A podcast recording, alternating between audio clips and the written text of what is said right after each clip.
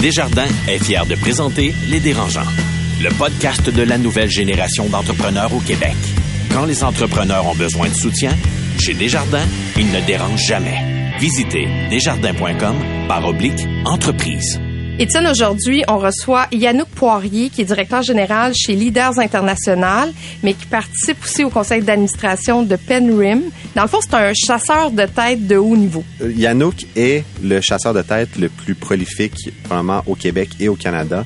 C'est super intéressant. Il est entrepreneur depuis 2002, mais il est vraiment chasseur de tête depuis 2009 et il est derrière énormément d'exécutifs de haut niveau qu'on connaît et qu'on ne peut pas mentionner mais cette business-là, des coulisses de la chasse, du recrutement, de placer la bonne personne sur la bonne chaise, c'est extrêmement opaque, mais pour la première fois, on a accès aux premières informations vraiment euh, d'actualité dans ce domaine. J'ai hâte de l'entendre parce que moi, je connais peu de choses sur les chasseurs de tête. Alors, on le retrouve dans un instant. Ne bougez pas. Ils font le tour du monde. Signent de gros contrats. Écœurent pas mal de monde. Et nous racontent tout ça. Voici les dérangeants. Bonjour, ici Catherine Beauchamp. Bienvenue à cet épisode du Balado des dérangeants, coproduit avec le 96.9 C'est quoi? et le 98.5 FM, présenté par Desjardins Entreprises, qui présente nos dérangeants du milieu des affaires, que ce soit David Côté, Marie-Philippe Simard, Marie-Claude Duquette, Carlo Coccaro. Et à chaque épisode, ben, je retiens trois de nos jeunes et fringants PDG à mes côtés. Noah Redler, président d'Arch Innovation cofondateur de l'expérience Ville Intelligente. Bonjour. Salut Catherine. Alex Menti, entrepreneur en série. Bonjour. Salut Kat, ça va bien? Et Étienne Crevier, entrepreneur en série. Bonjour Étienne. Salut Kat. Alors, je vous annonce tout de suite le thème de notre euh, CA. On va se parler de euh, faire des affaires à l'international, c'est-à-dire quand est-ce que c'est le temps de faire ce qu'on appelle le grand move, euh, comment on doit le faire correctement? Alors, restez avec nous. Mais c'est maintenant le temps de passer à nos PPP, c'est-à-dire nos primeurs, nos plugs et nos potins. Et je commence par qui? A envie de me raconter de bonnes nouvelles? Euh, en fait, moi j'aimerais ça parler de l'année 2023. C'est pas une plug, c'est pas un potin, c'est pas une primaire, c'est vraiment une chronique sur les tendances technologiques que j'aimerais ça voir comme entrepreneur investisseur. C'est une prédiction. C'est des prédictions, puis en même temps, ben si c'est pas votre domaine, achalez-moi pas sur LinkedIn, je veux pas savoir. Mais la première que j'ai vue passer, que je pense qu'il va vraiment, qu'on va plus voir dans la prochaine année, c'est tout ce qui est autour de l'énergie à domicile, la décentralisation de l'énergie et donc le nucléaire. On a été énormément échaudé à cause de Tchernobyl, Fukushima, mais le nucléaire est en train de revenir beaucoup plus comme des mini-centrales à domicile. Puis, à veut, pas, à cause de la crise avec la Russie, on se retrouve avec le vraiment en train de revoir nos options. La deuxième tendance que j'aime beaucoup, c'est tout ce qui est robotisation. Parce qu'on commence à voir des McDonald's qui se font complètement servir de A à Z qu'avec des robots. Mm-hmm. Et qui va être capable d'amener ChatGPT à la maison dans un robot et d'automatiser des tâches. Ça, honnêtement, la startup qui va réussir à crack the code, elle va faire des milliards. Et la troisième tendance de 2023 que je prédis, c'est la santé à domicile. En fait, c'est le data santé à la maison. Fait quelle vraiment application, Qu'est-ce que tu veux dire par data santé à la maison? On a réussi à amener la télémédecine en 2022 avec la COVID 2021 même. Donc, consulter un professionnel à distance. Mais maintenant, c'est d'avoir notre propre laboratoire hôpital à la maison. Donc, vraiment, l'environnement, des choses comme ça. le point of care que ça s'appelle, prendre notre pression, que ça soit vraiment intégré dans un portail patient, que le médecin y ait accès, d'être capable d'avoir nos glucomètres, d'avoir tous nos appareils de santé, mais vraiment à domicile c'est faux qu'on va aller dans une clinique à chaque semaine se faire un full body scan, un scan complet du corps humain. Le scan va venir à nous. On va avoir vraiment notre mini hôpital. On va faire pipi dans notre toilette puis ça va analyser notre urine à tous les matins. Et là, ça, on, est mûr. On est prêt à ça. La télémédecine, maintenant, c'est rendu la, la, norme. Mais là, comment qu'on va avoir la télémédecine avec le laboratoire à domicile? Alex? Moi, écoute, je vais parler. Euh, j'ai rencontré un client cette semaine qui est dans le domaine des, euh, des hypothèques. C'est un courtier hypothécaire. Et euh, je voudrais saluer un peu ces gens-là qui vivent en ce moment, après une année glorieuse, ils vivent une période très, très difficile. En janvier, 93% moins de business comparé aux autres années. Ça doit pas être facile. Si ma business, du jour au lendemain, je me levais puis je perdais 93% de mon chiffre d'affaires. Tu fermes. ouais, littéralement. Euh, donc, c'est ça. Ces gens-là, ils ont pas d'autre choix que d'attendre que ça revienne, que les taux baissent, puis c'est pas à veille de baisser. Donc, euh, écoute, je les salue et je leur envoie un peu d'énergie positive. Ça va pas s'améliorer bientôt, mais il y a de l'espoir. Moi, j'espère juste que ce monde-là se sont fait un petit coussin. Quand Hey. tu vis des années où est-ce que tu fais des centaines de transactions puis que tu tapes des 3-4% de commission, mets-en un petit pas de côté, s'il vous plaît. Noah, de ton côté? Ah ben moi, euh, moi aussi, euh, je vais parler un peu de chat euh, GPT et je vais faire une quatrième euh, encore cette semaine. C'est une plainte. Ça rentre dans les prix, ça. Mais c'est ça, il va toujours avoir une paix. Est-ce qu'on peut se réveiller? Like, ChatGPT, tout le monde parle de ça comme c'est l'innovation qui sort de nulle part, c'est incroyable, c'est magique. Et ça existe depuis très longtemps. Et c'est le temps que, le- je pense que c'est le temps que les gens réalisent à quel point nous sommes très avancés dans les technologies qui sont disponibles. Maintenant, une chat GPT devient accessible et maintenant il va avoir une guerre des intelligences artificielles où Google vient de lancer Bard et Microsoft s'associe avec ChatGPT et euh, Ant Corporation en Chine commence à parler de leur propre solution. Et oui, ça va venir nous déranger, mais à la fin de la journée, peut-on plus parler de comment on peut prendre avantage, comment on va prendre avantage de toute cette richesse de technologie et finalement mettre en œuvre dans nos entreprises, dans nos organisations pour répondre à tous ces défis, on n'arrête pas de parler. Non, on va avoir euh, Yannick Poirier avec nous euh, pour parler de recrutement et tout le monde parle de, des pénuries de main-d'œuvre. Étienne, tu as parlé d'un McDo qui est 100% automatisé. Ben, c'est ça la réalité qui devient devant nous. Alors, au lieu de juste dire, like, oh, c'est quoi ça? Prendre le temps de vous éduquer, de savoir qu'est-ce qui existe sur le marché aujourd'hui et comment ça peut euh, vous, euh, venir vous aider. Euh, sinon, il va toujours avoir une jeune de 28 ans euh, qui va venir avec son nouveau solution et complètement déranger des choses pen- euh, pendant des années. Euh, mais vous avez la capacité d'aller chercher ces solutions aussi. Alors, euh, réveillez-vous. Moi, je, ouais, mais je pense que c'est une question là d'accessibilité. Ben, Oui, les technologies existent, mais c'était très inaccessible même jusqu'à l'an dernier. Là. Ben, je suis pas, je suis pas d'accord. Moi, ce que j'adore de Noah, c'est que c'est comme notre Copernic qui met de la technologie de Silicon Valley. C'est comme, on, on est tous émerveillés de ChatGPT, puis Noah arrive et dit, guys, ça existe depuis 10 ans, come on! Hey, les humains, allez-y. Mon Dieu, on dirait qu'on est rendu dans un CA. non, mais je- j'ai fait quand même une prédiction 2023 de plus, quatrième. J'aimerais ça. Je pense que c'est comme un wishful thinking que Google soit délogé de sa position numéro un de recherche en ligne par Bing. Si ça, ça arrive, là, comme, ça serait mais est-ce malade. que, est-ce que tu sais qu'est-ce que ça veut dire Bing? Non. Ça veut dire But it's not Google. Bon, excellent. On s'arrête un instant et au retour, on est en entrevue avec Yannick Poirier, qui est directeur général de Leaders International et on fait notre entrée dans les coulisses du monde des chasseurs de tête. Podcast de la nouvelle génération d'entrepreneurs au Québec. Les dérangeants. L'entrevue de la semaine, une présentation du quartier général de l'audace du Cégep de Saint-Jérôme, un environnement unique au Québec pour étudier en entrepreneuriat ou démarrer son projet d'affaires, passer de rêveur à entrepreneur. Visitez qgda.ca. Notre invité aujourd'hui navigue dans le milieu entrepreneurial depuis de nombreuses années et son mandat comme associé chez Leaders International depuis 2009, c'est de recruter les meilleurs leaders pour diriger des entreprises aux quatre coins de la planète.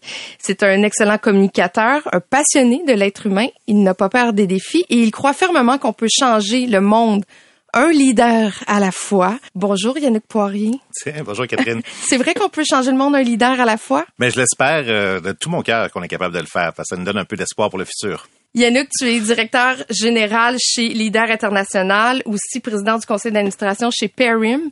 Qu'est-ce que ça fait? Les deux entités commencent à travailler ensemble et qu'est-ce que tu fais dans la vie? oui, ben écoute, c'est une bonne question, c'est bien présenté. En fait, euh, Leaders International, c'est une compagnie qu'on a fondée.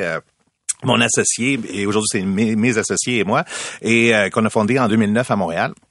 Et on l'a grandi par acquisition et de manière organique. Donc, organique sur Montréal. On, a évidemment le grand C, euh, notre marque de commerce. On a trouvé des, des, clients importants avec qui on a pu fonctionner, grandir les équipes. Puis après ça, on a fait des acquisitions là, stratégiques dans le reste du pays pour avoir une compagnie pan-canadienne euh, qui est devenue de Leaders et compagnie à Leaders International éventuellement. Donc, on a vraiment mis notre main euh, sur le recrutement exécutif. On a réussi à bâtir une marque très forte en quand même très peu d'années, euh, ce qui nous donne beaucoup de crédibilité là, sur, sur le marché, d'avoir des clients qui sont récurrents. Donc, pour nous, c'est important pour tout le temps pour rechercher le meilleur talent disponible dans l'industrie. Fait que c'est des missions corporatives particulières selon des besoins précis pour nos clients. Euh, ceci étant dit, ça c'est le Canada euh, et le monde est de plus en plus petit maintenant. Donc quand on a des clients européens qui veulent venir au Canada ou quand moi j'ai des clients du Québec qui veulent ouvrir un satellite en Australie, euh, qui veulent aller aux États-Unis. Comment qu'on procède? Tu Puis à la fin, c'est pas si simple que ça. On connaît pas les territoires, on connaît pas euh, les, les, les, personnes sources tout le temps. Donc pour faire la recherche qui peut bien fonctionner, ça nous prend des partenaires. Et c'est là que Penrim International est arrivé. Penrim, c'est un regroupement indépendant. C'est comme la maison mère? Non, en fait, Leaders, c'est une compagnie qui nous appartient à nous. au complet, OK. Oui, donc on est propriétaire, tu sais, on est avec mes associés, puis euh, euh, Penrim International, ça, c'est un regroupement d'entreprises indépendantes comme la nôtre, mais ceux en Australie sont indépendants comme nous, ceux aux États-Unis et etc. partout en Europe, mais ensemble on fait une force, une cohésion qui est beaucoup plus forte. Vous faites des passes à palette. Tout à fait, des passes à palette, c'est bien dit, euh, Étienne. Puis de cette manière-là, ça, ça, fait en sorte que quand je travaille en Australie, j'ai des partenaires australiens qui sont sur le terrain, qui connaissent les gens, qui connaissent la manière de fonctionner, qui connaissent les subtilités là également du pays. Donc c'est excessivement important. Et de ce, ce regroupement-là, je suis devenu le président là, en 2018 en fait, et euh, maintenant je suis encore sur le conseil d'administration. Par contre, euh, depuis cette année je ne suis plus le président. OK. Euh, c'est compliqué d'aller recruter des candidats à l'étranger? En fait, recruter, point, c'est compliqué. ça, on sait. Mais ça doit être encore plus compliqué quand on change de pays. Justement, on parlait de ces subtilités euh, de, la culture, en fait, du pays qui change à chaque fois? Ben oui, tout à fait. C'est, euh, je pense que ce n'est pas simple. Ça prend de la bonne information, ça prend du bon data, ça prend évidemment un plan précis. Il faut savoir ce qu'on cherche. Euh, faut avoir, euh, faut, faut bien comprendre c'est quoi les besoins du client, c'est quoi les valeurs du client, puis c'est quoi les, les, besoins, les enjeux précis. Puis il faut avoir des bons partenaires pour travailler avec nous à cette fin-là. Donc pour, pour nous travailler à l'international, c'est pour ça que Penrim devient excessivement important. Qu'est-ce qui fait que tu es bon dans ton travail? Oh. Il faudrait demander à mes clients. tu dois le savoir pas mal quand même. Mais en fait, euh, en fait, Catherine, je pense que les, euh, la rigueur devient excessivement importante, l'information, puis l'information, c'est le pouvoir. Hein, je pense qu'on le sait tous. Euh, donc, dans ce qu'on fait, c'est d'être en mesure d'avoir cette intelligence émotionnelle-là pour parler à des candidats, de les comprendre, d'aller chercher la bonne information, de bien comprendre les, les, besoins du client, puis ensuite de suivre dans tout le processus. Donc, le processus, c'est pas uniquement la recherche fondamentale au début, c'est la sélection par la suite pour être en mesure mesure d'avoir des tests psychométriques, d'avoir toutes les informations fondamentales qui sont importantes. Puis par la suite, c'est de faire l'intégration des candidats dans le poste. Donc ça, c'est l'autre point qui est excessivement important parce que quand on sait que environ 60 des gens que tu embauches à l'externe, euh, ils vont partir euh, au bout de la première année. Donc à cause principalement des problèmes d'intégration ou de, de mauvais fit avec l'entreprise. Donc c'est là que tous les tests psychométriques deviennent importants, toutes les références, etc. Étienne? Yannouk, tu es entrepreneur depuis 2002. Tu as parti des éditions Global. Tu avais Speed Magazine. Euh, ultimement, tu as, eu plusieurs vies. Tu as écrit le premier livre que j'ai lu. Incroyable. Hein? Euh, avant de devenir entrepreneur. Il y avait des images. des, des bonhommes à colorier, hein? Moi, le survenant de Germaine Gavremont secondaire, là, fuck off. non, mais avant de me partir en affaires, c'est, j'étais allé à la bibliothèque du HEC, puis je suis tombé sur Qui a peur du Inc? ça a été le premier livre que j'ai lu sur l'entrepreneuriat. Puis, en fait, tu as dit quelque chose d'intéressant. Ayant eu plusieurs vies comme entrepreneur, ça a toujours été difficile. C'est difficile de recruter, mais est-ce que ça l'a toujours été? Depuis 2002, depuis que tu es en affaires, ou c'est vraiment récent, ce phénomène-là de, de, recrutement difficile? Mais en fait, je pense que je suis devenu entrepreneur parce que j'ai pas été recruté. C'était le pire employé. Oui, je, écoute, je, vais tout de suite écrire ma propre description de poste. Mais euh, non, je suis ça gamme, mais je pense que trouver la, la, bonne entreprise, trouver ton X, trouver le bon fit, c'est jamais simple. C'est peu importe t'es où dans la vie puis à quel moment. Je pense que on le sait quand on trouve sa passion, quand on trouve la bonne équipe avec qui on peut travailler, quand on, peut grandir, quand on sent, quand on, on est en train de changer des choses. Puis ça, je pense que c'est jamais si simple que ça. Ça prend des essais-erreurs, puis ça prend des rencontres fortuites, puis des fois, ça... Je pense que la formation continue est importante dans tout ça. Fait que tout ça pour dire que je pense pas que c'est jamais simple, euh, Étienne. Mais je trouve ça très touchant que tu aies lu mon livre, euh, un des premiers livres quand, quand tu étais au HEC, parce que ça, c'était un livre excessivement important qu'on a fait à l'époque. L'idée de base, quand qui a pas qui est sorti, c'est qu'on on- était jeunes, on partait des, des, des, startups. Puis les, on trouvait ça compliqué de tout avoir des gens coutus, puis des, des compagnies qu'on se disait, my God, est-ce qu'on peut parler des jeunes entrepreneurs, qui ont autant de problématiques pour pour survivre puis essayer de gagner, tu sais, fait que là on s'est regroupés, autant des hommes que des femmes, euh, plein de segments différents de la société. Euh, pour essayer de de dire qu'on existait puis de créer quelque chose. Fait que je trouve qu'il y a un lien avec les dérangeants, tu sais, qui, Ben, c'est qui- ça. qui est assez fort. Qui a là. peur du que c'était comme les dérangeants, mais version analogue. Oui, ça dit mon âge. Je suis curieuse, est-ce que ça se lit encore en 2023? Ben oui. Qu'est-ce que- qu'est-ce qu'on apprend? euh, je veux dire, les, les compagnies sont là, euh, sont encore Qui, qui viables. est encore en affaires? Ouais. Ben, en fait, la, majorité, euh, sais-tu, sont encore en affaires, du bureau d'avocat à la firme de communication, à numéraire, je, je regarde des bénisteries. Écoute, c'est vraiment dans toutes les directions. Je pense sur 13, parce que moi, 13, c'est un chiffre fétiche. Là. Euh, je pense qu'il y en a 10 qui sont encore en affaires. Ah ouais! Mon Dieu, j'avais tort. J'ai j'ai dit en préparation, je pense qu'ils sont tous plus en affaires. Mais sauf que, tu sais, par contre, nuance, c'est ils ont pu changer de modèle d'affaires, mais sont encore des entrepreneurs, tu sais, donc J'étais- Bon point. L'entreprise initiale existe peut-être plus, mais elle s'est gens- transformée. moi l'image d'un recruteur que j'ai, Ouais. c'est une entreprise qui cherche le, le Top Gun, le Superman. Ouais. En contexte de pénurie de main d'œuvre, est-ce qu'on est passé maintenant de Gars, ça me prend quelqu'un là, amène-moi un des candidats, j'ai même pas personne en tête qui applique pour ce poste-là. Ben, la vérité, c'est que ça peut quand même arriver, malheureusement. Tu sais, les, je pense que dans, dans un monde idéal, on, on aimerait bien dire que non, on est toujours capable de tirer épingle du jeu, mais il y a quand même une différence entre le talent disponible puis le nombre d'emplois. Tu sais, fait qu'il y arrive quelque, part où il y a, il y a une mathématique qui fonctionne pas. Fait que les recrutements sont plus longs qu'avant. Euh, dans notre cas, là, tout a été plus long, puis les processus ont été plus longs. Puis dans un processus, maintenant, c'est le candidat. Euh, étant donné qu'il y a tellement peu d'emplois disponibles, ça devient beaucoup plus difficile à négocier. Donc, Le candidat est roi un le peu. candidat est un peu roi, puis je pense qu'il y, a- il y a des décisions qui, qui sont, qui sont prises pour les mauvaises raisons. Euh, donc ça, ça fait aussi partie de notre réalité. Les négociations, des fois, sont hasardeuses pour, pour, pour des mauvaises raisons, selon moi. Puis j'ai l'impression que le marché est en train de se corriger en ce moment, puis il y en a qui ont manqué des maudites belles opportunités. Ah ouais? Noah? Et pour, pour une entreprise qui est pressée pour embaucher quelqu'un, est-ce que c'est mieux de laisser le, est-ce est-ce que c'est mieux de laisser le poste vacant ou d'embaucher un candidat qui est moins idéal pour le, pour le poste? Ben moi, je veux dire quelque chose qui sort peut-être un peu des sentiers battus, mais moi, je pense qu'on a souvent du bon talent à l'interne. OK. Puis, euh, Oh. puis- Ah, vous allez même jusqu'à piger à l'interne de... Non, ben, ben, ben, moi, non, je, je parle contre ma paroisse, mais en même temps, je pense que si les gens, tu sais, des fois, c'est pas tout le temps plus vert à côté.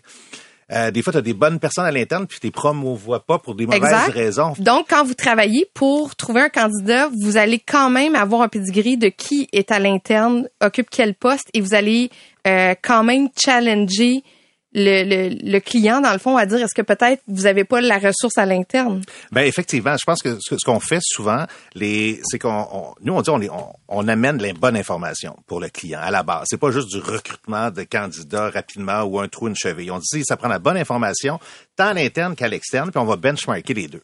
Donc on, on va évaluer souvent les personnes clés à l'interne, puis après ça on va les comparer avec des gens de l'industrie euh, à l'externe ou avec avec des gens de, de compétences transversales qui pourraient être compétentes. Donc ce qui fait en sorte des fois c'est qu'on dit que Georges à l'interne qu'on pense qu'il est plus bon là, ben on se dit écoute finalement là, si on le compare, non seulement il peut être intéressant, il est encore passionné, il connaît l'industrie, il connaît votre business, puis euh, au niveau de la rémunération, ça peut être bien Il concurrentiel aussi. Ben oui, ben non, ben sérieux. Puis je pense que des fois, il y a des réactions où, on se rend compte que, ben oui, tu sais, on devrait peut-être laisser une chance. Puis je pense que les compagnies devraient le faire de plus en plus. Pourquoi les employeurs pensent pas à leurs propres, euh, leurs propres employés? On prend le monde pour acquis. Moi, je pense fois, que hein. oui. Ben écoute, je pense que dans, dans, dans certains cas, c'est ça. Des fois, ça prend aussi. Tu sais, il faut être transparent dans ce qu'on fait. Là, puis il faut dire la vérité. Puis il faut être capable de, de- de dire les choses telles qu'elles sont.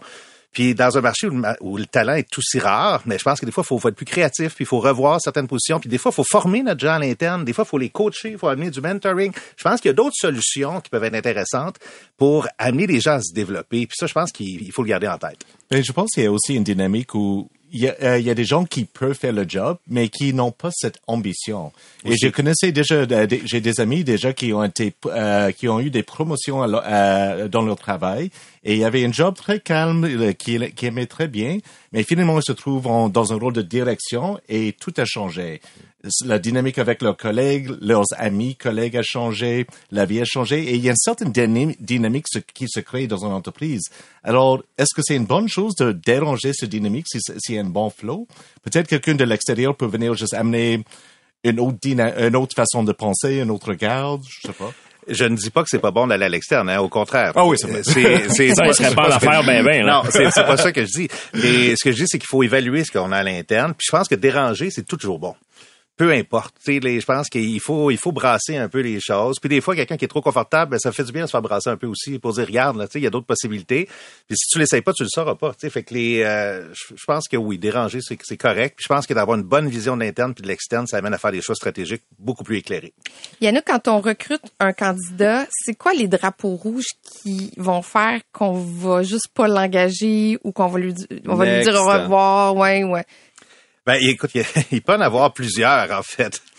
Les, euh, premièrement, quand, quand on fait des entrevues, on, est habitué d'en faire depuis quand même plusieurs années, donc on est, on est capable de voir certains signaux, mais ce qui nous aide euh, par-dessus ça, c'est évidemment euh, le curriculum vitae, voir si la personne a changé plusieurs fois d'emploi, si dans les six dernières années, elle a changé six fois d'emploi, ben c'est quand même déjà... euh, euh, une lumière rouge pour euh, pour nous. Après ça, on a les références qui en disent excessivement long. Quand on parle à un patron, à un collègue ou euh, un subalterne, on est capable d'avoir beaucoup d'informations aussi là par le marché. Donc, il y a, plusieurs éléments qui peuvent nous permettre d'évaluer une personne. Puis il y a également les tests psychométriques euh, sur lesquels on est capable de voir là, certains aspects là, qui peuvent Attends, être. ça dit quoi les tests euh, psychométriques? Là? Ça fait depuis tantôt qu'on parle de ça. Moi, j'en ai jamais fait, mais qu'est-ce que ça révèle sur la, la personne ou le candidat? En fait, on voit les dérailleurs potentiels. Tu sais, puis on, on en a tous des dérailleurs potentiels. On peut voir quelqu'un tu sais, qui réagit très mal au stress. On peut avoir, tu sais, on peut voir certains éléments qui vont être tu sais, dans certaines extrêmes, qui vont nous permettre de dire, oh, ça c'est un peu plus dangereux. On va le valider en référence. Est-ce que cette personne-là en référence, est-ce que ce qu'on a vu sur les tests psychométriques, on ne dira pas comme ça, mais tu sais, est-ce, que cette personne-là va mal réagir au stress ou comment qu'elle réagit dans une période où, puis là, tu vas chercher de l'information qui, qui affirme ou qui infirme ce que tu as vu euh, à l'intérieur de ces tests-là. Alex? Quand tu regardes une, euh, une dirigeante comme Sophie Brochu, puis qui a eu, dans sa carrière, est toujours restée longtemps en poste, puis là, quitte rapidement, est-ce que pour toi, c'est un red flag? Ben là, écoute, je pense que c'est n'importe qui qui regarde les journaux ou qui écoute un peu les nouvelles en ce moment, il y a plusieurs red flags avec, euh, tu sais, avec la question de. Sophie, euh, ouais, tu sais, il y a le numéro 2 vient de partir, euh, le numéro 1, elle a quitté, euh, je pense que, puis elle avait déjà fait une sortie publique auparavant, fait que, fait que c'est sûr qu'il se passe quelque chose. Là. Écoute, j'ai pas la science infuse pour pouvoir dire c'est quoi, mais je pense que oui, euh, il y a probablement une vision qui est différente entre l'administrateur principal puis euh, la dirigeante. Justement, comme Headhunter, d'avoir une entreprise qui perd une Top Gun, puis là, il faut ailles la, la remplacer. Est-ce que c'est des mandats trop tough? Est-ce que tu as déjà refusé des mandats? Parce que tu es comme, OK, il y a une culture de marde, clairement, n'importe qui, je vais recruter, je le mets dans une position comme un siège éjectable. Et puis surtout que là, c'est public, là. Oui. Les gens savent que ça va pas bien là-bas, là. Mais en même temps, je dirais que quand les gens font appel avec un recruteur exécutif, les, c'est habituellement parce que c'est très difficile de recruter. Hein, parce que souvent, ils vont l'avoir essayé par eux-mêmes, ils vont avoir fait les premiers réseaux, ils vont avoir fait les premiers cercles, puis ils vont se rendre compte que, un, c'est, c'est difficile. Puis ils vont faire affaire à ce moment-là avec un, avec un recruteur euh, ou une recruteuse. Là. Dans, dans un cas comme ça, je pense que les, c'est important qu'il y ait, qu'il y ait un fit avec le conseil d'administration, qu'il y ait un fit avec les valeurs de l'entreprise, qu'il y ait un fit avec la vision court puis moyen terme, puis que les challenges soient clairement identifiés. Puis la personne qui s'en va là, souvent, il va avoir des compétences. Il y en a qui vont être dresseurs, il y en a qui vont euh, être en mesure de mobiliser. Donc, tout dépendamment, tu sais, c'est quoi les grands enjeux, je pense qu'il il va avoir quelqu'un qui va être en mesure de, prendre le défi. Puis c'est pas anormal que ça arrive, tu dans des grandes organisations comme ça. Mais j'imagine qu'il n'y a pas tant de Sophie Brochu dans ce monde. Alors, quand tu as une vie de- de- d'un poste si important que ça, comment est-ce que tu arrives à, la remplacer? C'est quoi le processus? Parce que j'imagine c'est un peu comme remplacer le coach des Canadiens. It's like, OK, ben, j'aimerais euh, ch- choisir parmi tous les coachs du monde, mais faut parler français, faut connaître nos cultures, faut comprendre le Ah, milieu t'as dit qu'il des fallait parler français pour venir coacher le Canadien? Euh, ouais, Faut que la poutine aussi. j'insiste. Ben, en tout cas. C'est pas tout le temps vrai, là, cette histoire-là. Mais bon, ouais. Ben, c'est demandé. Euh, alors, ça commence par où? Ben écoute, ça, ça commence par, par euh, une clarification des besoins qui doit être excessivement clair. Ça prend également c'est une clarification, c'est comme je disais tantôt, un peu du conseil d'administration qui amène sa vision puis qui, qui est encore une fois là, alignée. À travers de ça, ça prend une description de poste par la suite qui, qui est en mesure de, de bien établir c'est quoi les compétences clés qu'on recherche puis de où peut venir le talent. Voir un peu c'est quoi dans la stratégie de recherche qui est une personne qui va avoir les compétences transversales qu'on va pouvoir transférer dans cette entreprise-là. Puis évidemment, c'est Hydro-Québec, il y en a juste un au Québec. Là. Donc, il faut être capable de voir c'est quoi les, les entreprises connexes qui peuvent être euh, euh, intéressantes pour ça. C'est pour ça que quand on regarde énergie, bien évidemment, ça, ça fait un certain sens dans le domaine de l'énergie. Puis on, peut aller un peu plus loin. Donc là, tu vas faire des stratégies de recherche avec des paramètres sur des segments principaux, secondaires, tertiaux, dans lesquels tu vas essayer d'aller chercher des compétences qui vont être favorables pour l'emploi. Alors, c'est un grand projet. Et si on prend ça à l'échelle d'une petite entreprise comme la mienne, like, moi, je suis une petite entreprise, j'ai cinq employés et j'ai pas les moyens de t'embaucher pour venir euh, trouver euh, mes cours d'eau, mes juniors euh, dans l'entreprise. C'est quoi un processus peut-être plus streamline que je peux entreprendre chez nous? Attends, non, on y a même pas demandé ça coûte combien? Ouais. J'ai vu son montre, je sais combien ça ma, coûte.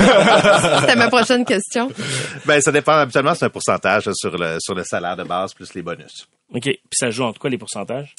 Euh, Écoute, ça peut jouer en, en différentes choses, mais grosso modo, on peut parler entre 25 et 33% OK. Moi, je peux dire, j'ai j'ai engagé Yannouk euh, pour un mandat dans une ancienne vie, puis euh, je l'ai- j- j'ai fait le saut, je le cacherai pas, en deux factures, mais je l'ai pas regretté. Ça a été, j'ai- j'ai ja- j'aurais pas trouvé cette, king- le Top Gun, c'est un CTO, c'est un directeur des technologies, et il m'est il m'est arrivé avec le Nerds, qui était même pas sur LinkedIn ou à peine, c'était comme, j'ai comme, mais où tu l'as trouvé? Il dit, ah, j'ai fait, de la- j'ai fait de la chasse. Je suis comme, ben, Colin! Ben merci Étienne. Puis maintenant tout ça, il y a une équipe. Hein, ça, ça se fait pas tout seul. Les, euh, puis les, on- évidemment comme comme associé, on travaille, mais j'ai des gens qui travaillent euh, avec nous comme consultants à la recherche, puis euh, qui font qui font vraiment la recherche fondamentale, puis qui permet d'aller vraiment chercher un peu euh, euh, les, les meilleurs talents dans, dans chacun des, des segments, puis de, de, de les identifier, de leur parler, d'aller chercher de l'information. Puis suite à ça, le travail des entrevues va se faire par la suite. Mais pour répondre à ta question, euh, Noah, les, je pense quand même que dans une plus petite entreprise, souvent les réseaux sociaux peuvent aider sais, à, à différents niveaux pour être en mesure tu sais, de, de, de mettre une description de poste, de dire c'est quoi les besoins, d'aller chercher le cercle d'influence euh, qui, qui est autour, puis de valider un peu là qui euh, euh, qui pourrait être pertinent. Puis c'est quoi la tolérance au risque aussi pour une petite entreprise? Parce que souvent dans une petite entreprise en grande croissance, ben, des fois ça peut être un multi-rôle, fait que le cadre peut être un peu différent. Est-ce que tu prends des petits clients parfois? Est-ce Oui. que ça arrive des petits mandats? Des petits mandats, les oui, tout à fait. Des OSBL aussi, euh, des organismes euh, sans but lucratif qu'on aime puis qu'on veut aider. Euh, moi, Comme un part- Moisson Montréal qui cherche un président, quelque chose comme ça. Oui, ben tout à fait. Les fondations du cancer du sein, tu sais, les- je suis sur le conseil d'administration de la fondation du cancer du sein, j'y crois beaucoup. Je les ai aidés à, rec- à recruter des administrateurs. Euh, des Ballet Jazz de Montréal, je les ai aidés à, à trouver une directrice générale. Donc, il y a des mandats comme ça que oui, tu sais, ils nous tiennent à cœur, puis on va aider. Puis il y a un peu une mission sociale dans ça aussi, là, de, de, de pouvoir aider les organismes. Et c'est une façon de faire du réseautage aussi, d'être sur euh, plein de Oui. conseils d'administration, puis de... Tout à fait. Ouais. de Tout voir les talents passer. Dans l'avenir, on parle, tu sais, depuis quelques mois, le chat GPT est devenu la nouvelle, puis on en a parlé un peu en début d'épisode. Euh, tu sais, c'est-tu un risque pour toi dans la business de, de service, de headhunting, de voir ça arriver? Penses-tu que ça peut changer ta business ou ça peut couper l'herbe sous le pied? En fait, les, ouais, ça fait 15 ans maintenant que je fais ça, puis je pensais que ça serait arrivé plus tôt. T'es comme content d'avoir milqué ça. Ouais, ben c'est comme particulier parce que l'intelligence artificielle fait longtemps que je la vois venir, puis j'en parle avec mes associés, je dis écoute, tu sais, à un moment donné notre business va changer, puis ben non, ça a pris du temps avant de s'implanter, puis encore aujourd'hui, tu sais, c'est c'est c'est pas si simple que ça. Il y a encore une différence entre un robot puis une machine, tu sais, puis euh, je pense que ces différences-là, on peut encore les exploiter de, de bonne manière. Tu sais, quand on pense à, tu sais, je le nommais tantôt, je veux pas juste me répéter, mais l'intelligence émotionnelle, la créativité, tu sais, je pense qu'il y a plusieurs choses qui nous différencient encore, euh, puis que le robot soit capable de faire, l'ensemble des tâches. Je pense, je pense pas que c'est pour demain encore. Fait qu'il reste encore quelques belles années, mais oui, euh, on est en changement. Euh, oui, il y a des processus qui changent. La planète devient de plus en plus petite. Euh, L'intelligence artificielle rentre partout. Puis on a juste à penser à Internet quand Internet est rentré euh, dans les commerces. Puis on allait en Beauce, tu sais, la quincaillerie du coin en Beauce quand Internet est arrivé. Puis les gens ont acheté sur, sur Amazon, mais elle a fermé. Tu sais, puis c'est un peu la même chose au niveau des talents. Un talent qui était super bon au Québec, maintenant il, doit se comparer aux meilleurs talents à travers le monde. Tu sais, parce que les gens avec le télétravail, le virtuel, ils ont plus besoin que la personne vienne nécessairement au bureau. Fait qu'ici, la personne qui, qui a exemple une usine à Dorval, puis elle cherche une personne en technologie, mais la personne peut venir de New York, là. Puis elle peut, tu sais, Ça peut travailler de New York, ben de oui. chez elle. ouais. Fait que là, ton talent québécois qui est, qui est habituellement le, le numéro un de la ligne, ben, il vient peut-être numéro deux en ce moment. Donc là, la, la compétition est internationale. Fait qu'il y a un impact réel. Mais il y a la même compétition aussi pour les employeurs. Tout à Parce fait. qu'il faut que tu rivalises avec Tout à euh, les open space. Tout à fait. euh, Tout à fait. Il y a une grande, grande mutation en ce moment. là. C'est hyper intéressant. On vit dans quelque chose qui est, qui est incroyable. Mais on va voir où ça va mener tout ça. Noah? Et dans cette mutation, est-ce que les entreprises sont en train de repenser l'organigramme, de dire, like, hey, j'ai besoin d'autres compétences, il y a peut-être certains rôles qu'on avait depuis longtemps qui sont moins pertinents aujourd'hui? C'est vrai, ben, Airbnb a fait un Chief Ethics Officer. Ben oui, Euh, après. Ça n'existait pas avant. Chief Growth Officer, tu sais, C'est euh, vrai, chef de ça, croissance. existe- On n'a jamais entendu parler de ça avant. Euh, CTO, Chief Technology Officer, c'est désolé pour les pour l'anglicisme, mais oui, il y a plusieurs. Puis c'est normal. Oui, c'est. Parce que je pense qu'il y a plus que 20 ans, il n'y avait pas de responsable des médias sociaux parce qu'il n'y avait pas vraiment des médias sociaux utilisés dans le Ben marché. non, tout à fait. Et là, you know, je rencontre des usines qui sont en train de euh, embaucher des programmeurs ou qui s'intéressent à embaucher des programmeurs s'ils peuvent trouver parce que les machines sont pas juste mécaniques, sont numériques. Et il faut programmer le- la chaîne, euh, la chaîne de production de A à Z maintenant. Alors, c'est intéressant. Like, je suis curieux. Like, est-ce que tout le monde devrait prendre recul en ce moment et de dire, est-ce que j'ai les bonnes personnes en place? Ben, écoute, je pense qu'on doit toujours faire ça. On doit toujours se positionner, on doit toujours se remettre en question. Puis j'ai j'ai peut-être une anecdote. Dernièrement, je parlais avec euh, quelqu'un en, private equity qui fait des investissements dans, des startups. Puis euh, euh, il disait, écoute, si je rencontre quelqu'un qui vient d'une petite compagnie en croissance, puis qui me dit, écoute, je veux monter à 1000 employés, il dit, je lui donnerai jamais d'argent. Il dit, moi, je vais vouloir quelqu'un qui a 100 employés, qui me dit, je vais réduire ça à 50 employés parce que je vais mettre l'intelligence artificielle. Puis, fait, écoute, il y a un changement complet, là, tu sais, autant de la part des investisseurs pour, pour savoir qu'est-ce qui est intéressant, qu'est-ce qui l'est pas. Fait que, écoute, c'est, c'est épeurant, mais en même temps, c'est exaltant. Étienne? Moi, je veux faire du pouce sur notre thème de l'épisode qui est l'international, en fait. Puis tu es un entrepreneur qui est allé à l'international, Oui. qui est parti du Québec, de Montréal, de bâtir des bureaux à travers le Canada. Puis là, tu voyages partout dans le monde pour des mandats. Est-ce que c'est plus facile, la business à l'international, qu'à Montréal, ou ça a été plus facile de partir de Montréal à Calgary, mettons? Moi, ce que je me suis rendu compte dans les dernières années, c'est que Montréal est beaucoup plus attractif qu'il l'était.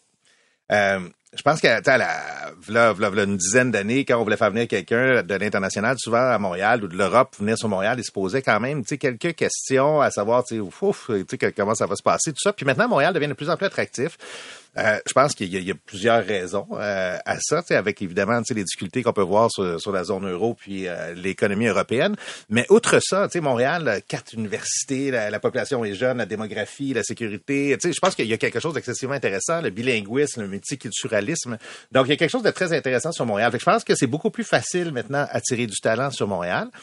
Euh, puis au, au même titre, euh, en- envoyer du quelqu'un travailler maintenant euh, à l'étranger, il, il va rechercher là, certains standards qui sont peut-être un peu plus difficiles à trouver. Donc, oui, il y a des grandes zones tu sais, qui sont encore très attirantes, mais je pense que le Canada en ce moment est très attractif. Puis toi, comme entrepreneur, juste pour rebondir, c'est-tu plus le fun de faire des mandats à Montréal, Montréal, en recrutant des Montréalais, ou t'aimes ça aller à Londres, faire des mandats, puis c'est plus, c'est des plus gros mandats, c'est plus Étienne, qui n'aime pas aller à Londres? Ben non! Mais c'est ouais. Ben, c'est pas moi qui l'ai fait quand, quand je suis à Londres, c'est mon partenaire dans, dans le groupe Penrim. Je Fait que- comprends. Fait, que je vais aller le rencontrer à Londres. Fait que ça, c'est toujours intéressant. je vais On faire va la même chose en Europe, puis ben, bon, dans, dans différents endroits. Fait qu'on a la chance, c'est quand même dans, dans, notre profession de, de voyager, de rencontrer, de, de parler du monde brillant, de- d'attirer tu sais, plusieurs bonnes idées euh, ici. Puis je pense qu'à côtoyer les, me- les meilleurs, souvent, mais tu sais, t'apprends énormément. Fait que ça, c'est c'est intéressant. Mais tout ça pour dire que c'est le partenariat à l'international pour nous qui, qui fait en sorte qu'on peut combler les mandats, beaucoup plus que moi qui va, ex- qui va faire le mandat à l'international. Je te vois. Est-ce qu'il y a des demandes parfois de candidats qui sont complètement exigeantes ou euh, qui qui ont pas de bon sens dans le fond? Tout le temps. Quoi? Mais je vais avoir on veut des exemples, Des là. exemples, oui. Oui, ben écoute, tu sais, évidemment, au niveau de la rémunération, euh, les- au niveau des vacances, euh, euh, dans, dans le télétravail, il y, a des, il, y a, il y a plusieurs éléments en ce moment là, qui sont qui sont assez incroyables là, tu sais, dans, dans ce qu'on entend. Puis même, il y, a, il y a des candidats avec qui on dit, écoute, on va juste arrêter de se parler, tu sais, ça n'a aucun sens. Puis après ça, la personne se rappelle, puis elle dit, écoute, je me suis essayé, puis tu sais, ben, just too late. Là, tu sais, le- Ah euh, oui, c'est c'est ce qu'on appelle un deal breaker quand ben, la pour personne. moi, euh, oui. tu sais, je- Quand c'est abusif, là. oui, quand c'est abusif, tu dis, écoute, s'il me fait ça à moi, il va faire ça à mon client, puis je veux pas le présenter à mon client. Tu sais, fait qu'à la fin, c'est quand même nous le responsable. là. Ok, mais là, on veut des chiffres. Là. Le plus gros salaire à négocier, c'est quoi? Écoute, les, je veux peut-être les exemples. On, peut parler de bonus et rémunération à plus d'un million de dollars, là, clairement. OK. Puis par année, combien de personnes vous placez? Euh, écoute, c'était des grosses années dernièrement. Je dirais que, que sur Montréal, on a fait au-dessus de 50 rec- recrutements. là. C'est même Wow. euh, facile.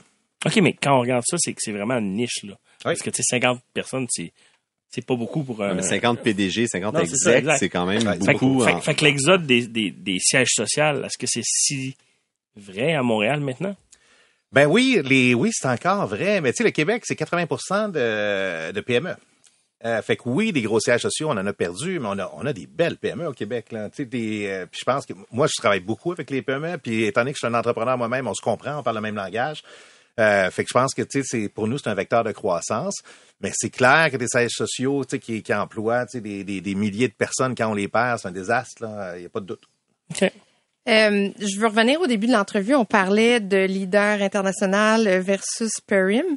Comment ça fonctionne quand, quand c'est un groupe? On parlait de présidence de groupe, mais financièrement, est-ce qu'il y a euh, des sous qui vont au groupe pour soutenir Ouais, le réseau? Tout à fait. Ben écoute, c'est comme un abonnement annuel, hein, si on veut. Les, euh, tu sais, ch- chacun des pays euh, va payer un montant euh, d'abonnement annuel, si on veut, là, euh, au réseau. C'est 199 dollars. Et 99. Musique illimitée. le gros package. Mais le, le, en fait, les, les, l'argent va à Perim, mais Perim fait quoi? C'est, c'est de la représentation du marketing, euh, donc Ouais, ben écoute, c'est un peu tout ça, là, effectivement. C'est la représentation des différents associés. C'est des, des- il y a des clients qui vont vouloir avoir des mandats, euh, puis ils vont dire, écoute, est-ce que vous avez un, est-ce que vous avez un, groupe international? Sinon, on n'est pas intéressé à travailler avec vous pour différentes raisons, parce qu'ils ont des besoins aux États-Unis, ils ont des besoins en Chine, ils ont des besoins en Australie. Fait qu'ils veulent savoir que tu as ce, t'as ce reach-là, que tu as cette possibilité-là de rejoindre des gens.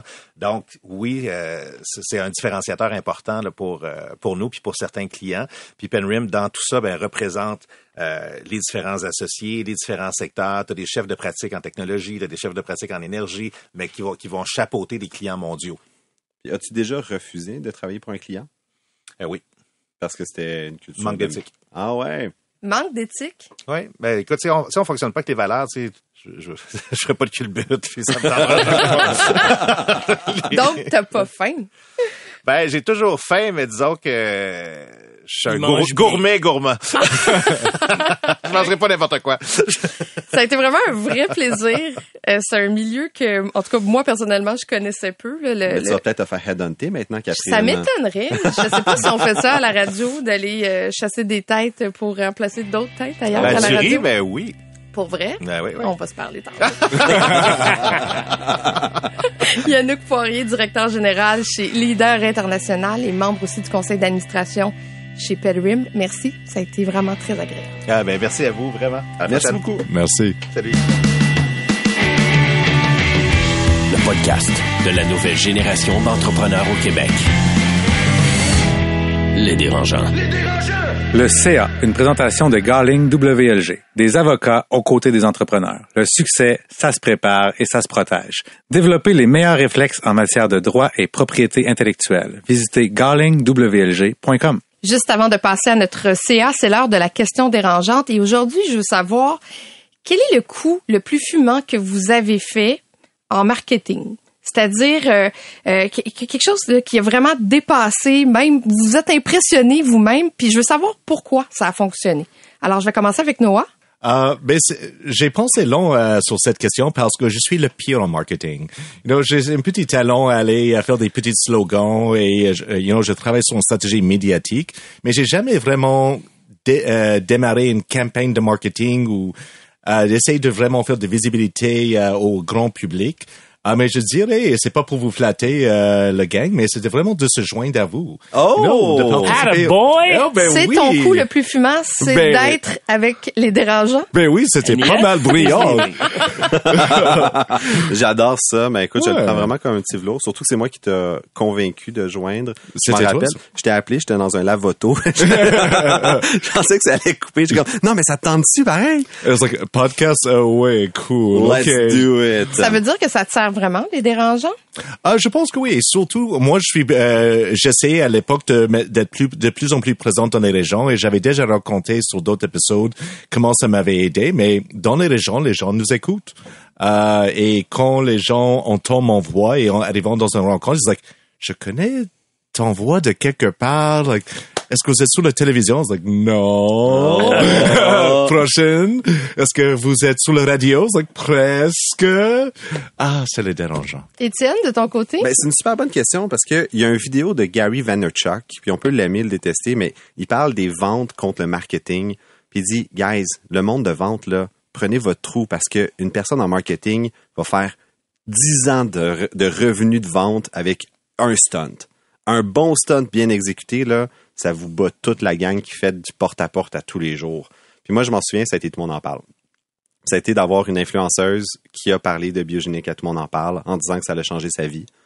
Ça a duré 8 secondes. Mais attends, c'était travaillé comment? Tu l'avais briefé avant pour qu'elle le fasse ou ça s'est fait de façon naturelle? Ça s'est fait de façon naturelle, mais on travaillait beaucoup ensemble, puis c'était, euh, on, on l'a encouragé fortement depuis, ça faisait plusieurs mois. Quand ça s'est arrivé, écoute, ça a tu t'y été, attendais pas, là. C'était pas prévu. c'était pas tant prévu. OK, fait parce que c'est- c'est pas une vraie stratégie. ben non, ben en fait, on savait qu'elle allait faire de coup fumant. C'est un coup fumant. Ben, c'est en fait, c'est un stunt dans le sens que ça aurait pu être coupé au montage. Fait que nous, quand on écoutait tout le monde en Ah, c'est dans le temps qu'il y avait du montage. Exact. Ouais. Puis, euh, on savait qu'elle avait mentionné biogénique à tout le monde en parle. On savait que ça avait, qu'elle avait dit que ça allait changer sa vie, mais on savait pas si ça allait être laissé. Fait que là, le dimanche soir, toute l'équipe, on était là, on écoutait le show. Puis là, quand c'est sorti, là, ben moi, je suis allé, j'ai fait le test de biogénique. Là, oh my God! C'était Écoute, comme si le Canadien venait de scorer, là. Sérieux, le site web a planté. Les ventes ont rentré pendant des semaines et des semaines. Après ça, on a fait comme un an de revenus en trois semaines. C'était malade. Fait Ton CTO, bon il aurait dû arranger ça, pas que ça crash, là. Ah non, Chris, ça, c'était, j'y rentré dedans. Alex? Écoute, moi, c'est, euh, c'est une erreur, moi aussi. Comme tu sais, je suis le cofondateur de Une Mango. erreur, moi aussi. Moi, c'était pas une erreur, bro. Non, y a-tu quelqu'un qui fait des stratégies? Moi, je suis le cofondateur de Mango Software, puis euh, le nom Mango nous a ouvert un paquet de portes. Parce qu'à chaque fois que je parlais de mon entreprise, les gens disaient Ah oui, vous autres, vous êtes big, hein, vous avez vous avez beaucoup de projets. Mais les gens, ce qu'ils réalisaient pas, c'est qu'ils entendaient Mango, le nom de linge pour femmes. Ah! OK? Et le nombre de pitch que j'ai fait, puis les gens savaient on était qui, mais c'est impossible que ça chie. Même que je suis arrivé chez un client aux États-Unis, puis ils ont dit Ouais, vous aviez eu un gros layoff de vos employés, hein? J'étais, on n'a pas mis personne à la porte. Mais il avait lu sur Glassdoor que la compagnie Mango avait fait ça. Fait que ça, ça, ça m'a ouvert beaucoup de portes, ça m'a aidé euh, beaucoup de deals. Mais une fois par semaine, j'avais une petite madame qui m'appelait, qui voulait retourner son manteau. ça, c'était un- c'était une autre histoire. C'est maintenant le temps de passer à notre CA. Cette semaine, on parle de faire des affaires à l'international. Euh, quand est-ce que c'est le temps justement d'avoir des visées à l'international? Comment le faire correctement? Et, et là, je m'adresse à vous trois. Qui a fait des affaires à l'international? Pour qui ça s'est bien passé? Ben, je pense que les trois, on a tous eu des activités, on a tous fait des, des stratégies ou des tactiques à l'international. Des ventes, ouais. On a, on a tous fait des ventes, puis ça l'a fonctionné à différents niveaux. Puis c'est vraiment une question qui est litigieuse parce que quand est-ce qu'on doit aller à l'international, puis est-ce que ne pas aller à l'international, c'est une option?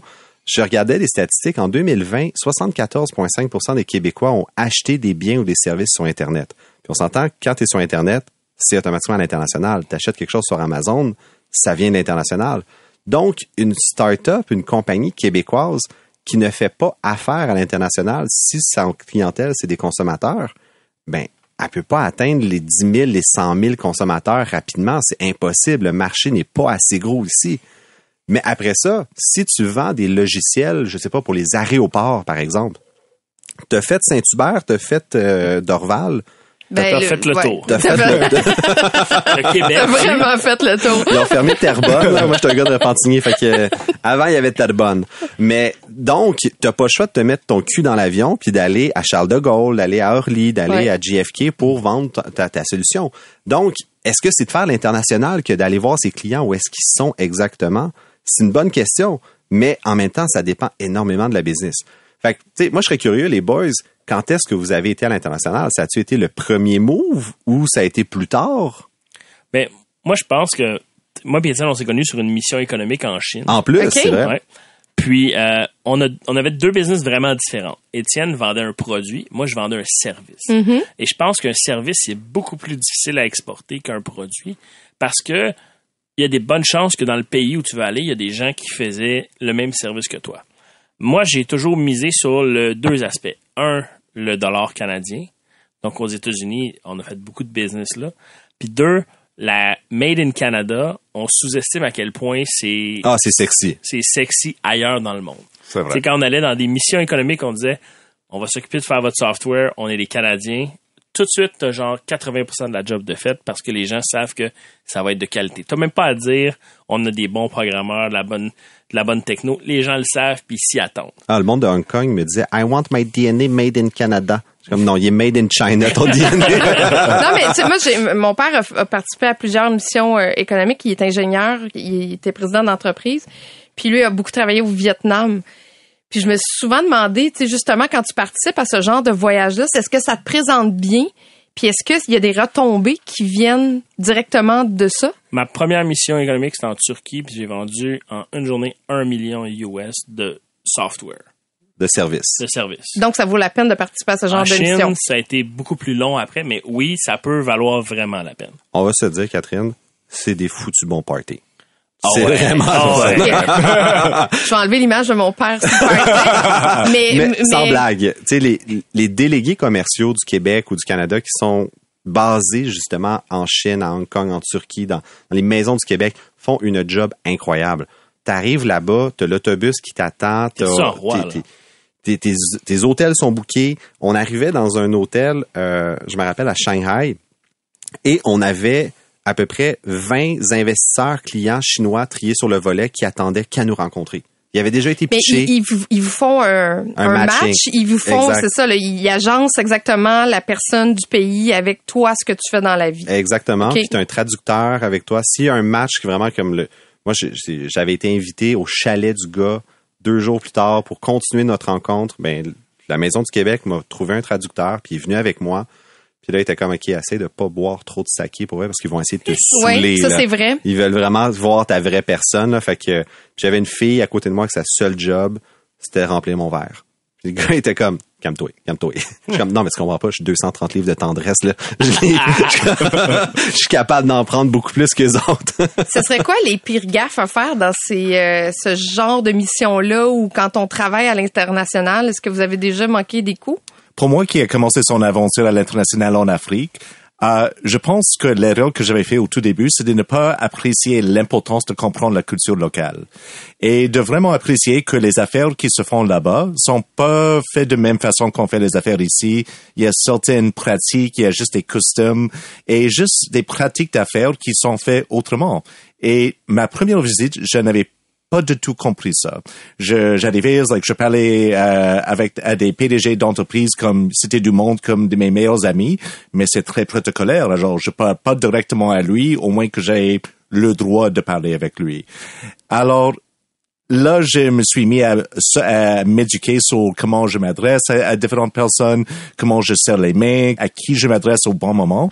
Et j'ai appris comment naviguer les costumes locaux. Euh, et je parle de costumes d'affaires plus que d'autres choses, pas euh, euh, des costumes territoriaux ou religieux. Vraiment juste comment est-ce que ça se fait localement. Et si tu prends pas le temps de comprendre les lois locaux, euh, encore la culture, Les en- coutumes, le- les- ouais. coutumes et like, euh, les coutumes et like, vraiment tous les éléments qui fait vivre l'économie, euh, vous allez être perdu et vous allez arriver toujours comme un étranger sur le marché. C'est vrai ça, parce que la pire erreur qu'on fait souvent comme entrepreneur québécois, c'est de penser que la France fait des affaires comme nous. Non. Ce qui est complètement faux. On fait, on fait des affaires comme très les Américains. c'est- euh, c'est- vraiment pas. Ça Alors, fonctionne nous- pas du tout comme ici. Nous allons faire un syllabus en prévision de l'ordre du jour pour la rencontre euh, avec le checké verbal. Emily in Paris, tu vas tout comprendre comment ça. Mais on a une culture américaine. On fait de la business comme des, des- des Américains. Fait parce qu'on parle la même langue que les Français ou les Belges, oublie ça. C'est, ça, c'est la pire erreur numéro un de penser que c'est, c'est similaire. Moi, la, la plus grande erreur que je pourrais dire que j'ai faite, euh, bon, la, la cocasse, c'est pas me lever un matin en mission commerciale. la, la, la, plus réaliste, c'est de penser qu'une grosse compagnie internationale va me prioriser plus qu'une grosse compagnie au Canada. C'est pas parce que on, on avait un distributeur à, à Milan qui s'appelait Biosensia. Puis c'est, il nous avait accordé énormément d'intérêt. Puis là, il disait, on veut traduire votre technologie en italien, on veut être votre distributeur. Puis on leur avait chargé, je pense, comme 25 000 dollars pour le traduire la, la database. Puis tout de suite, ils ont payé. C'était, vraiment parfait. Puis j'étais comme, OK, guys, ben, on priorise ce projet-là. Go, on, on met tout le reste de côté, puis on va en ligne. J'ai dû faire quoi, 10 ventes la première année, 10 kits. C'est c'est pas parce que tu es une grosse compagnie en Italie que tu vas être plus facile à, à motiver puis à démarcher. C'est impossible. là. Alex, toi, t'es pire gaffe? mais pas dans les pires gaffes, mais je pourrais dire que faut pas avoir peur de demander de l'aide. Puis je pense que si tu vas à l'international sans demander de l'aide, surtout des gens, on est vraiment chanceux au Québec, là, on a des missions à peu près dans chaque pays. Ouais. C'est des gens top notch, là, honnêtement. Si on ne demande pas de leur aide, c'est sûr qu'on passe à côté de quelque chose.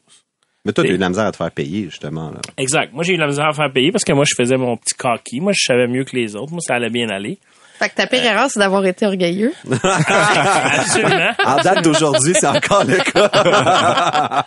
Il y a des organismes fédéraux qui vont garantir les contrats pour toi, fait que tu vas te faire payer, puis eux vont s'occuper de courir après ton argent. Euh, les missions économiques, ils ont, euh, ils ont des bureaux, ils ont des traducteurs, des avocats, ils ont tout ce qu'il faut pour pas que tu te fasses avoir.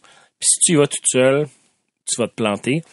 Mais souvent, là, on a tendance, là, on fait de la business au Québec, puis après ça, on va à l'international, mais le Canada, c'est grand, puis c'est un gros marché aussi, puis il faudrait pas le sous-estimer. Est-ce qu'il faut être fort au Québec ou au Canada avant d'aller à l'international? Ça dépend, selon moi. Pourquoi? Qu'est-ce qui change? Si t'es en service ou en produit. Si t'es en service, va où t'as de la business. Je pense que ça fait du sens. Ben, Noah, tu pourras... Ben, je pense que c'est vrai dans tous les cas.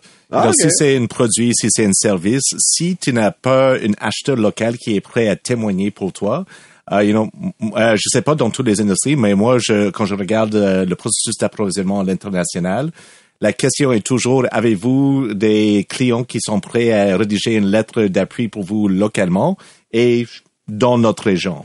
Et si vous avez les deux, euh, c'est c'est de l'or, like, ça, ça vous aide beaucoup. Mais you know, euh, on voit des gens souvent, surtout dans le, le monde technologique, qui disent Hey, je vais développer un logiciel, ça va s'exporter super facilement, je vais juste atteindre tous les marchés au monde. Si vous n'êtes pas capable de vendre ça à vos voisins, et si vous n'êtes pas capable de trouver une personne localement pour acheter ta technologie, soit ce n'était pas conçu pour le marché local, ou il y a, que- il y a un problème, et je pense que personne va vraiment vous accorder une confiance. Et je pense que si tu vends du produit, puis tu me dirais que tu en penses, Étienne, faut vraiment que tu aies un process de fabrication et livraison qui est rodé. Parce que trop de commandes, ça peut devenir autant un problème que pas de commandes si t'as pas un processus qui est bien rodé. Il y a des gens qui vendent à l'international, ça leur coûte plus cher à envoyer la boîte que ce que ça rapporte. hein, Étienne? Mais- merci, merci pour le, le couteau dans le dos, merci. Non, mais on- ça, c'est une blague parce que moi, je, je m'amusais quand je regardais mes investisseurs. Je faisais une map du monde, puis je disais, on a fait des ventes dans 17 pays à travers le monde. Puis il y avait même la Chine qui était là. Mais la Chine, c'est moi qui ai emmené les boîtes dans ma valise en mission commerciale. Eh oui.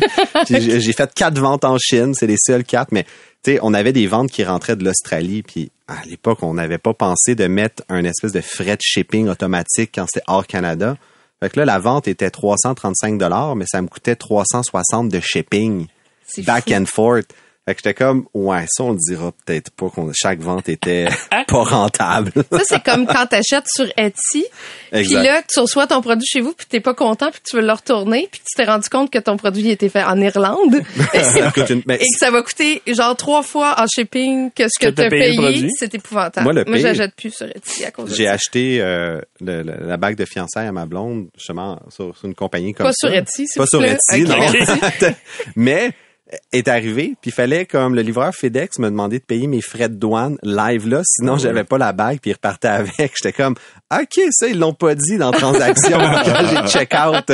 C'est comme- c'est c'est dangereux. Oui, mais ça paraît tout le temps big, hein. Tu sais, quand on dit l'international, je trouve que ça amène une certaine crédibilité. Je me trompe ou pas?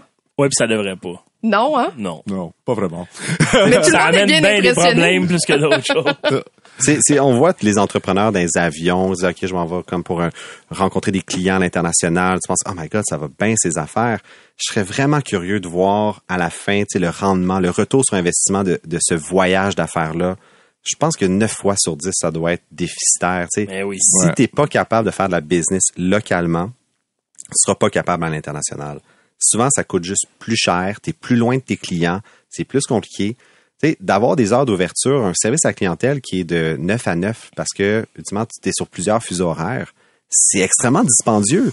Il y en a pas d'employés à Montréal qui veulent travailler jusqu'à 9 heures le soir parce que, comme faut qu'ils répondent à des commandes de Vancouver parce que là-bas, il est 5 heures. c'est un, un pensez-y bien faire de la business à l'international.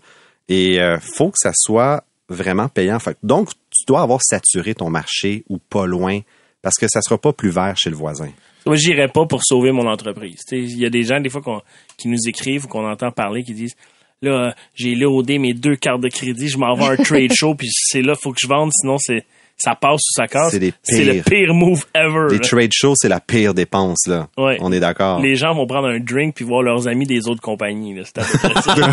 C'est toujours, il envoie toujours les stagiaires ou des fois, ils engagent des reps on demand pour les trade shows. Fait que c'est même pas du monde de l'industrie, point. Fait que, euh, non, ça, je je suis d'accord avec ça.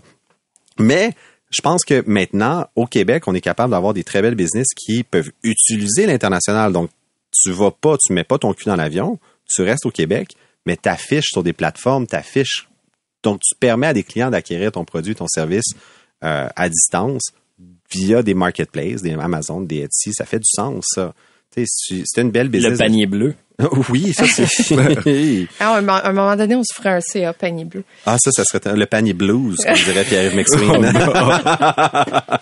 Je pense que ce qui est important de mentionner pour l'international aujourd'hui, c'est que la tendance va là parce que les Québécois âgés en moyenne de 30 25 à 34 ans sont beaucoup plus euh, en ligne, sont beaucoup plus vers des entreprises à l'international, puis leur budget moyen est beaucoup plus élevé que les baby boomers. Donc, les entreprises aujourd'hui qui ne pensent pas international, qui ne pensent pas aller justement exporter, euh, vont se faire couper l'herbe sous le pied par la compétition assez rapidement.